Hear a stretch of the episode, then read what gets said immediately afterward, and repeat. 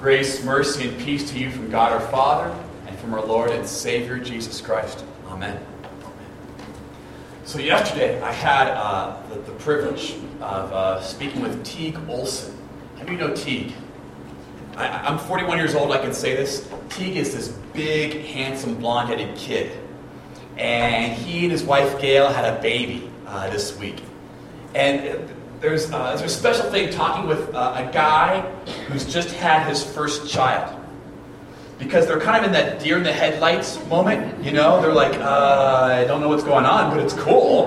But, but I don't know what I'm doing, right? You know, so he's talking about this, and he, he's like, he, he said, it was just, it was incredible. It was just incredible. It was, it was, it was just awesome. It was just awesome. I, I love her. I love her. And he was saying it as almost he was like surprised that he could love this baby so fast, so fast. Go, I, I love this, this little girl, and, and she's mine, and, uh, and he's talking about her. He's like, oh, she's beautiful and she's cute and she hardly ever cries and she sleeps and, and I, I, like changing her diaper. And I'm just nodding my head going, yeah, that's all going to change, man. All changes. I'm not going to tell you now, but yeah, yeah, you are in for it, buddy. But I'm not saying nothing, you know, and he just smiling. It was very, very sweet. And so I, I asked the question, well, how, how's Gail doing? How, how was her, her labor? And, and you know the answer. Oh, 30 hours of labor, and do you have to induce at, at first baby. Oh my goodness, so hard. And he said, he goes, the worst part was when she was in pain. And there was there's nothing I could do, and I really felt bad. And I think watching his, his Gail just struggle. Struggle to, to deliver this baby and to, to, to give this gift to their family. I could tell it really impacted Teague. Moms are incredible. Moms are incredible. I mean, they, they give this gift that, that no one else can give. They give this gift of, of life. And biologically, I understand it. But it's amazing. It's miraculous. I, I don't get it. I remember when our firstborn was born, and I remember holding her in my arms thinking, how did this happen? I saw the whole thing, but I, I don't I don't get it. This is incredible. And it's a sacrificial gift too. Isn't it great when people congratulate the dad? Good job, Dad. Congratulations, you know? Didn't do a whole lot of hard work there. Not an easy, not, not, e- not hard being dad. Pretty easy to do. Mom, though, mom's got to suffer. When we were doing uh, childbirth classes, those are great. They're so worthless. But anyway, so they had this thing called the sympathy belt, right? So they had all the dads put on the sympathy belt. What the sympathy belt was, it was an apron with a, a strap around it. You would, Velcro around your back, and they put a 40 pound bowling ball inside the apron. And you would put that on and go, oh, oh, take it off, take it off, right? There's the sympathy belt. That's insane. Remember when Heather was pregnant with our firstborn, and we lived in Denver, and she was hot, so she'd have all the windows, the apartment open. We'd wake up in the morning, I could see my breath while lying in bed. And she's like, finally comfortable. It feels so nice, you know? It's hard. And then 30 hours of labor and, and pushing, and uh, it's just, it's the very definition of sacrifice. It just is. And some of you here have had the incredible honor of being given a gift of life. Someone handed you a baby and said, Here you go. I gave this to you. This is your child now. And all of you have had the incredible gift of being, of being born. But your mom, your mom made a sacrifice. Your mom suffered for you so you could have life. What an incredible gift. What an incredible sacrifice. Now, here's the most important piece of information that's only your birth, the gift of life that you have, is only the second biggest gift you've ever been given. See, the first biggest gift Isaiah prophesies about in Isaiah 53, our text for today. It's the most incredible and sacrificial gift you've ever been given. Because Jesus' death on the cross for you was sacrificial. The suffering that Isaiah describes in Isaiah 53 is so extreme, it's so heart rending, that many Jews in Jesus' day thought, you know what? This couldn't possibly be, there couldn't possibly be one Messiah. There must be two Messiahs. Because there are a lot of Old Testament scripture passages that talk about the Messiah. And most of them talk about the Messiah as an all powerful, almighty, coming king the king who will reign over the people of Israel and all people everywhere. And then they have a few passages that describe the Messiah as someone who suffers, with Isaiah 53 being the, the most important of those suffering servant messianic passages. And there were many Jews in Jesus' day who read that and went, you know what? This can't be one person. How could one person possibly fulfill both sets of prophecies. Perhaps there will be two messiahs. One group of people that proposed this was called the uh, uh, people of Qumran. You might have heard of them before because they wrote these scrolls called the Dead Sea Scrolls. And one of those scrolls was the scroll of Isaiah, which is on display in Jerusalem today. It looks like that. It was one of the most intact scrolls uh, that were kept by this community. And that was written, uh, copied, 100 years before the birth of Jesus. And Isaiah prophesies of Jesus who will suffer.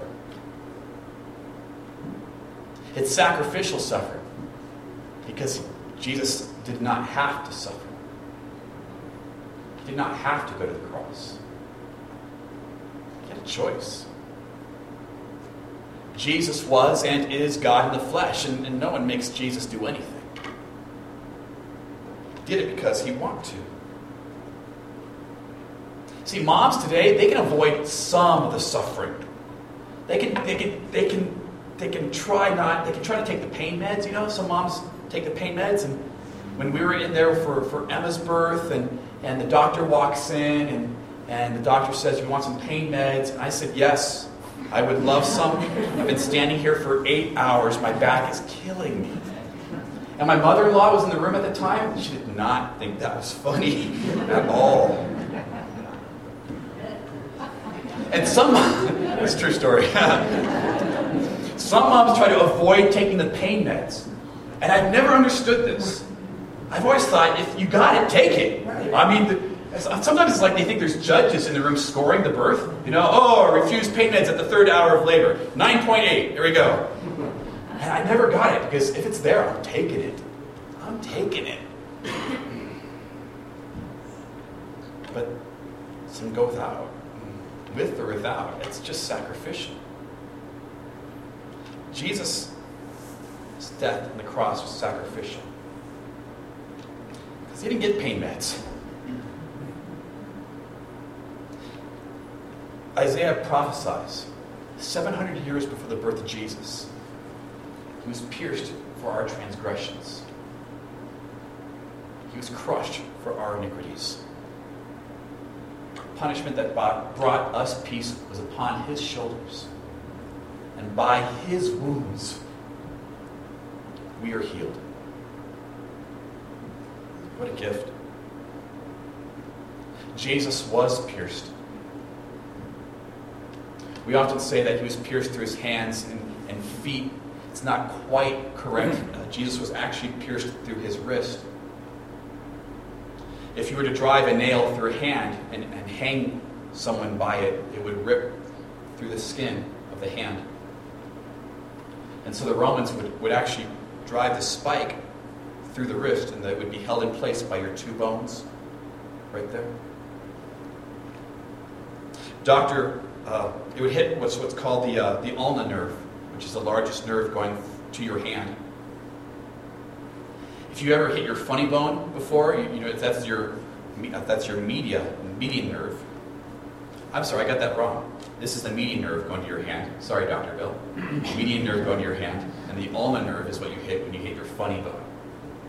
You ever hit your funny bone? It hurts, right? Yeah. Driving a, a, nail through the median nerve. Uh, Dr. Metherell describes it as taking a pair of pliers and crushing that nerve. The pain was so bad that they literally invented a word for it. It's called excruciating. It's a Latin word, and it means from or out of the cross. Excruciating. Dr. Metherell describes crucifixion this way. He says crucifixion is essentially an agonizing slow death by asphyxiation. The reason is that the stresses on the muscles and diaphragm put the chest into the inhaled position. Basically, in order to exhale, the individual must push up on his feet so the tension on the muscles would be eased for a moment. In doing so, the nail would tear through the foot, eventually locking up against the tarsal bones. After managing to exhale, the person would then be able to relax down and take another breath in. Again, he'd have to push himself up to exhale, scraping his bloody back against the coarse wood of the cross.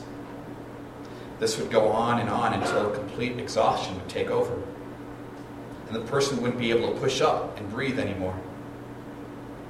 As a person slows down his breathing, he goes into what is called respiratory acidosis. The carbon dioxide in the blood is dissolved as carbonic acid, causing the acidity of the blood to increase. This eventually leads to an irregular heartbeat. In fact, with his heart beating erratically, Jesus would have known he was at the moment of death, which is when he is able to say, Lord, into your hands I commit my spirit and then he died of cardiac arrest.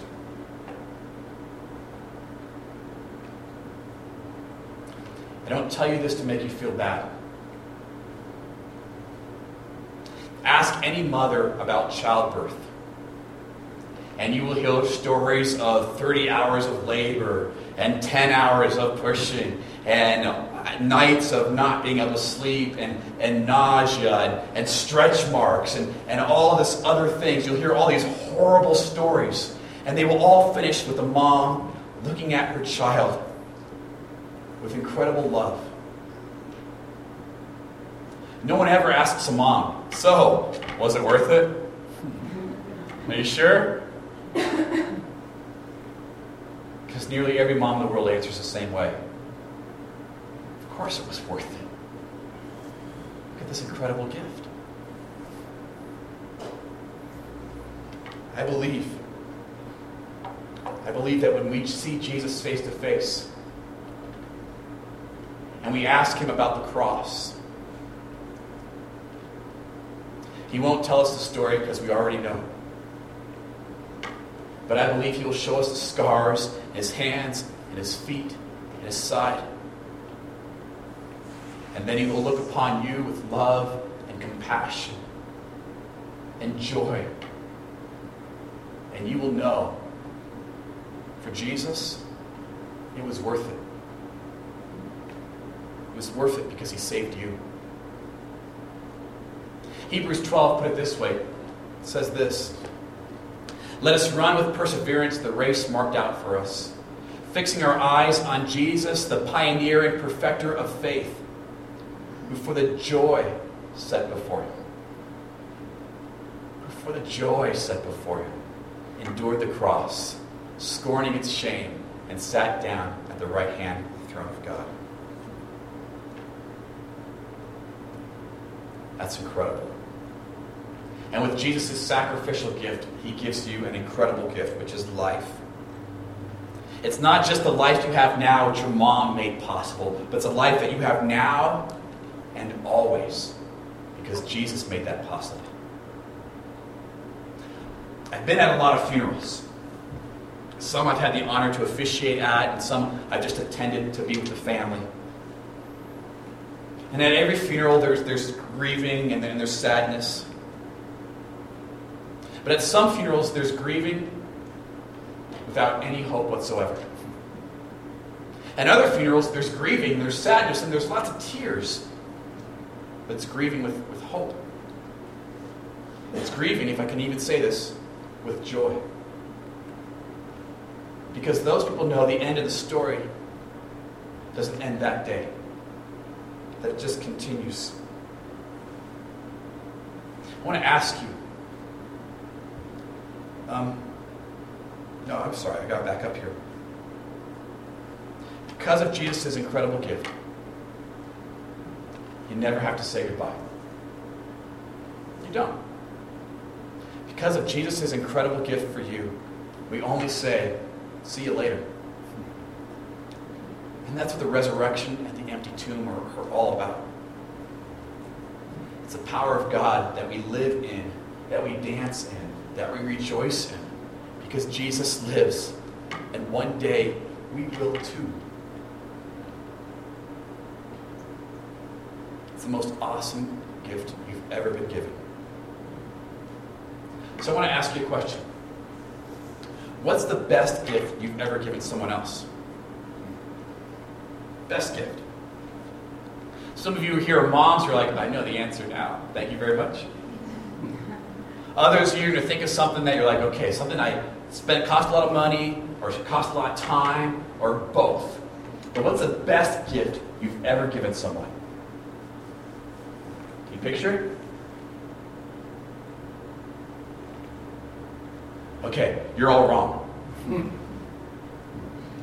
The best gift you can ever give someone is a gift that lasts. See, the best gifts you've ever given someone didn't involve your sacrifice, but Jesus' sacrifice. Jesus is a forever gift. And when you share that gift with someone, when you share Jesus with someone, you are giving a gift that will never break or fade or become obsolete. You are giving the gift that truly has the only unlimited warranty in the whole world. Have you seen those warranties? You know, it's an unlimited warranty. I have an unlimited warranty on my brakes. They went out six months later. I went back to the shop. They're like, oh, yeah, you brake too hard on the pass. I'm like, warranty, unlimited warranty. They're like, no, sorry, too bad. Jesus is unlimited warranty. And when you share Jesus, with those around you, with your family, with friends, with people in Cuba. You're giving a gift that will never perish, spoil, or fade, kept in heaven for you. And you might feel awkward about sharing Jesus. You might feel a little out of place. But if you love someone, you want to give them a great gift. If you love someone, you want to give them the best gift. It's not about trying to argue someone into any position or belief. You don't want to go there. All you want to say is, I have an incredible gift. It's the most incredible and sacrificial thing anyone has ever done for me. And Jesus did it for me. Jesus did it for you. I just wanted to share this gift and if you take it and open it up and enjoy Jesus, fantastic. And if you don't, at least I've told you. At least I've told you. if you love the people around you, your family, your friends, well, tell them about Jesus. Because this is the cool part. As much as you love your family and friends, Jesus loves them more than you do. He loves them more than you do. Because Jesus gave them an incredible and sacrificial gift.